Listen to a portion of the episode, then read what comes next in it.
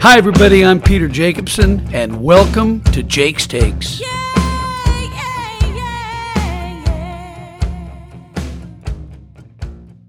What an event we had last week at Bay Hill at the Arnold Palmer Invitational. What, a, what an incredible week we had. There were so many stories going into Sunday. First of all, we had Bryson DeChambeau, who was the eventual champion. He was talking about driving the sixth green, which he didn't do, but he came awfully close. I watched him hit the tee shots on that par 5 sixth on Sunday, Saturday and Sunday, and I was blown away with the line that he took off that tee. For all of you that don't know about that hole, it's a dogleg left par 5 and it's a it's a boomerang type par 5 that curls around the lake to the left and you have to bite off as much as you can chew or as much as you dare to on your tee shot and your second shot. Well, Bryson kept saying before the tournament that his goal was to drive the green, to take it right at the green, which was a carry of some 345 yards. Well, he did it on Saturday and Sunday. He went a little right of the green. The carry was probably 320 or 325, but still, that's a Herculean effort. He hit it over the water, into the rough beyond the green, but birdied it both days. But it was still an amazing shot that helped him go on to win the tournament by one over Lee Westwood, the 47 or 48 year old. He's just getting ready to probably play Champions Tour golf, but he still plays at a world class level. And it was interesting. He said that he, in his 30s, he tried way too hard, and he's now in his mid 40s, and he's playing like he was a 20 year old. He likes to just have some fun with golf. He gets up, he hits it, he doesn't worry about it. He goes and finds it again. And that new perspective has really put him back on the world map. I believe he's like 25th or 30th in the world. So I was really curious to see Lee have a chance to win at Bay Hill. And he was right there at the very end. He got a really bad break on 18. I'm not sure if you saw the telecast, but he hit a good drive off of 18. He matched DeChambeau, and DeChambeau had a one shot lead. Well, DeChambeau's ball was perfect in the fairway, but Westwood's ended up smack dab in a divot. It was a sanded, sand-filled divot, and he played a tremendous second shot to the middle of the green, but had like a 50 foot putt for birdie. He putted it probably six, seven feet, but he made it. And he put the pressure on Bryson to two putt for the win, which he did. But it was great to see Lee playing so well. The other story was Jordan Spieth and his continued good play we were watching Jordan Spieth play like Jordan Spieth. He hit it a little squirrely off the tee, but his iron play was solid. Bunker shots, chips, and incredible putting. He made some bombs uh, the whole week, which really surprised no one. And it kept him in the championship all the way until the last nine holes. Still, he's playing well. I expect him to win again very soon he's trending in the right direction. And I think the ratings were up because people wanted to see Jordan Spieth win again. The other story was young Corey Conners, who'd won one time in his tour career back in 2019 at the Valero Texas Open in San Antonio. But he played so consistently all week long. Great rhythm, great performance. He just did everything right. And he was in the mix all the way until the end as well. So look for Corey Conners to continue his good play. And also, my friend Keegan Bradley, we're both on the staff with Cleveland Srixon XXIO. He shot 64, the lowest round of the tournament on Saturday to get himself back into contention. And I'm a huge fan of Keegan. I think the way he drives it,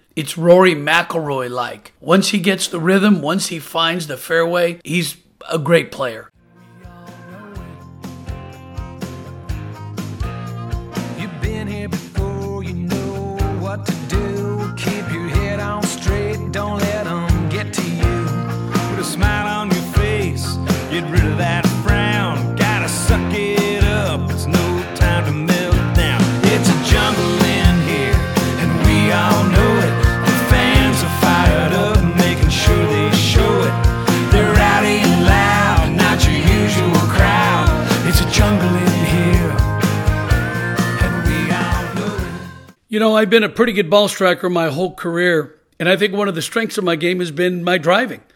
I've been pretty good off the tee. I hit a lot of fairways. But I always know that my first drive of the day is going to be a good one in comfort, luxury, and in style because I'm going to and from the golf course in my Lexus GX 460. I've been a brand ambassador of Lexus now for over 30 years, and in my opinion, it's the best vehicle on the road today. Now, I may have had a few body parts replaced over the years, but that's just in my 65 year old body.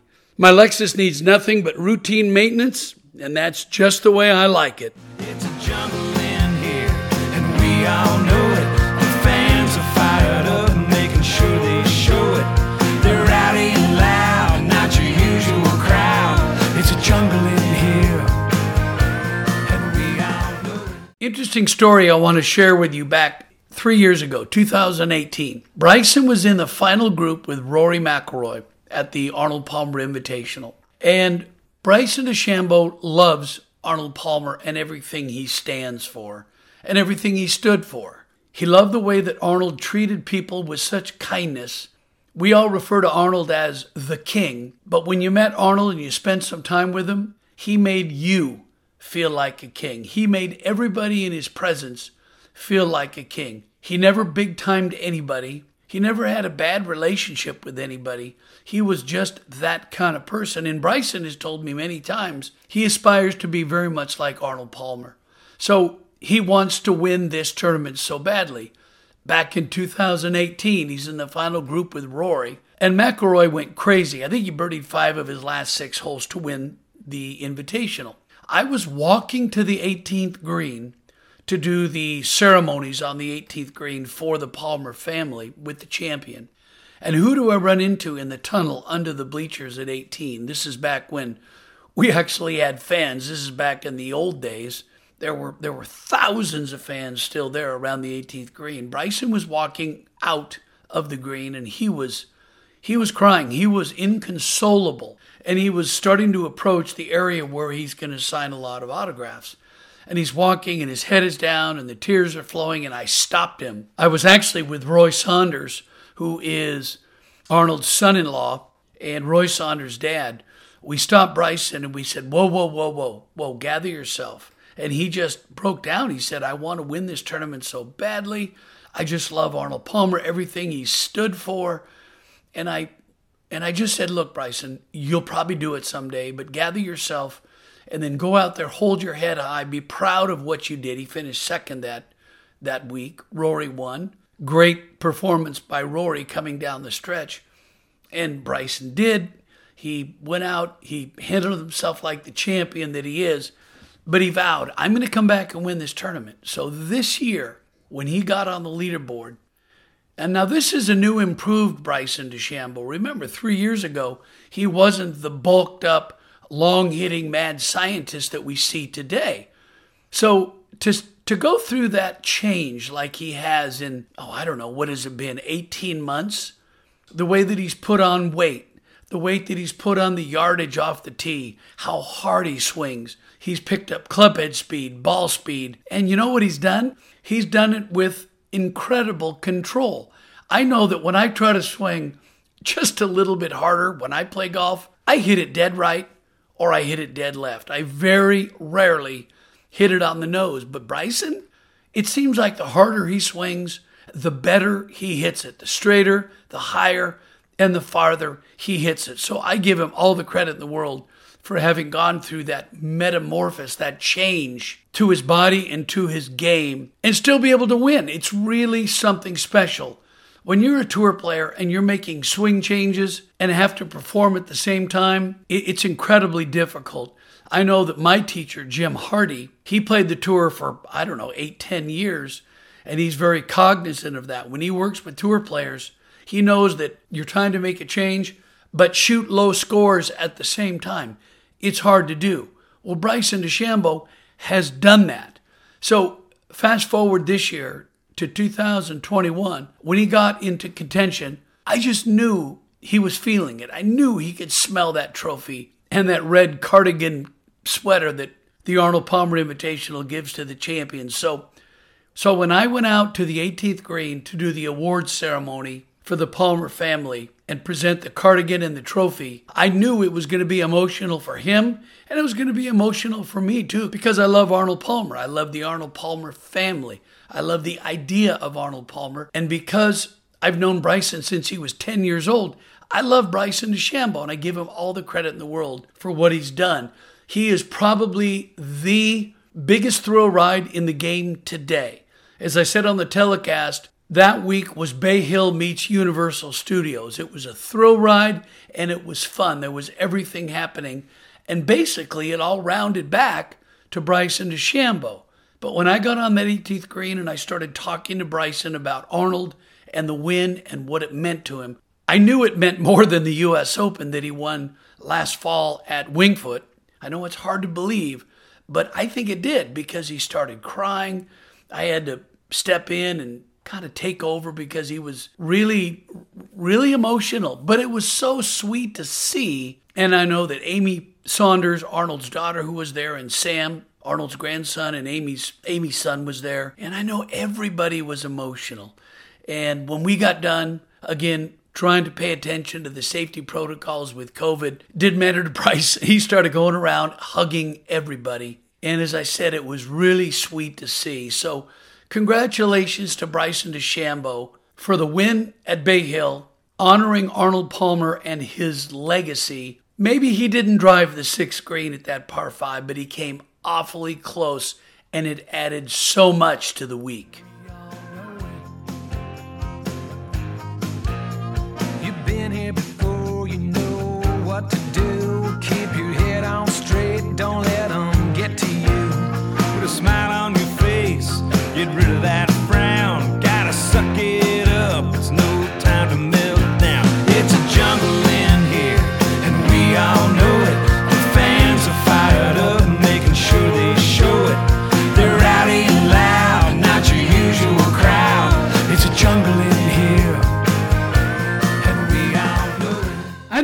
Your body hurts like mine, but I look back over my PGA Tour career and I actually used to run two or three miles a day. I can't even imagine running today. I used to go to the gym, I used to lift weights, I used to on the treadmill and the elliptical. I was I wouldn't say I was in every day, but I was in probably two or three times a week. Nowadays, these players have taken it to the to the next level. They're in they're in the gym twice a day on competitive round days, which is which blows my mind. But now that I'm 65 years old, I've had a couple of hip replacements and a knee replacement and back surgery. I hope you can't relate to this, which would mean uh, you're you're in, still in pretty good shape. But if you do relate to this, I've got to share with you something. My daughter Kristen, who's a who's a doctor, she told me that she heard of this new group popping up called Stretch Lab, and she said there was one up in Mount Kisco, New York, where where she lives. So I decided to take a uh, take a chance. I went up and I had an appointment. Well, I I'm hooked. I have now been going to the Stretch Lab here in Portland, Oregon, as well as uh, in New York. And I go in a couple times a week and I get stretched. Now, obviously, we get stretched in the PGA Tour fitness van, and it's an essential thing, but these guys stretch me like I- I've, I've never stretched before. And as a result, I feel much better. I feel like I've got a little bit of a, a spring in my step. I feel like my golf game has gotten a little bit better. So, the moral to this story is if your body hurts like mine, maybe start looking at doing more stretching, a little bit more intense work with with a stretching technique or a stretching regimen. I think it's going to surprise you. It's a jungle in here, and we all know it. The fans are fired up, making sure they show it. They're rowdy and loud, not your usual crowd. It's a jungle in here, and we all know it. I just can't help but think that if Arnold Palmer were still alive today, he would hate seeing the PGA Tour professionals in shorts in practice rounds and in the pro am rounds. And I agree with him. I don't like it. That decision was made two or three years ago after Arnold's death to allow players to wear shorts in practice rounds and pro ams. I hate it. I think it makes the players look so unprofessional. And that's what we need to be. It's called the Professional Golfers Association Tour. The name is in the title of the event. And that's the one thing Arnold taught us to be. We're professionals inside the ropes and outside the ropes. How you act, how you behave, how you dress, how you engage your amateur partners in the pro am. I just think the shorts look bad. And call me old fashioned, say I'm I'm stuck in my old ways, but I'm sorry. I know Arnold would hate it. I know a lot of the older players of my generation and older hate it as well. It just looks so bad. Because I think a PGA Tour professional should stand out, not only in the way that he hits his shots, but the way that he performs, the way that he acts, and the way that he looks. That's just my opinion, an opinion from an old guy.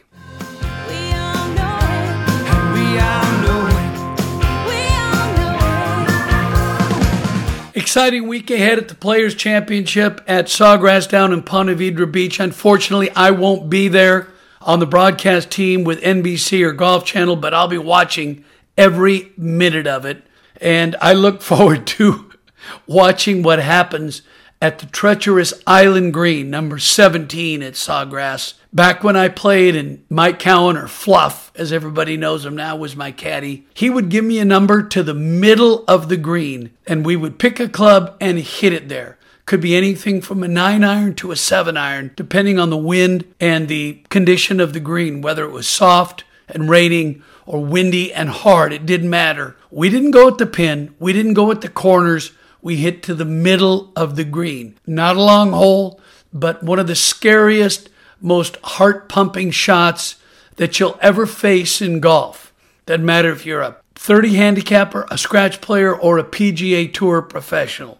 And if anybody tells you otherwise, they're lying to you. It will it will put your heart right in your throat, especially if you think you thinned it or you fatted it a bit and it might not get up or it's going to carry too long.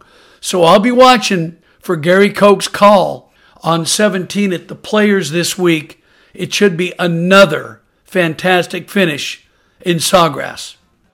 Well, that's all the time we have for this week's Jake's Takes podcast. Thanks for joining us. I'm your host, Peter Jacobsen. These have been my takes. What are yours?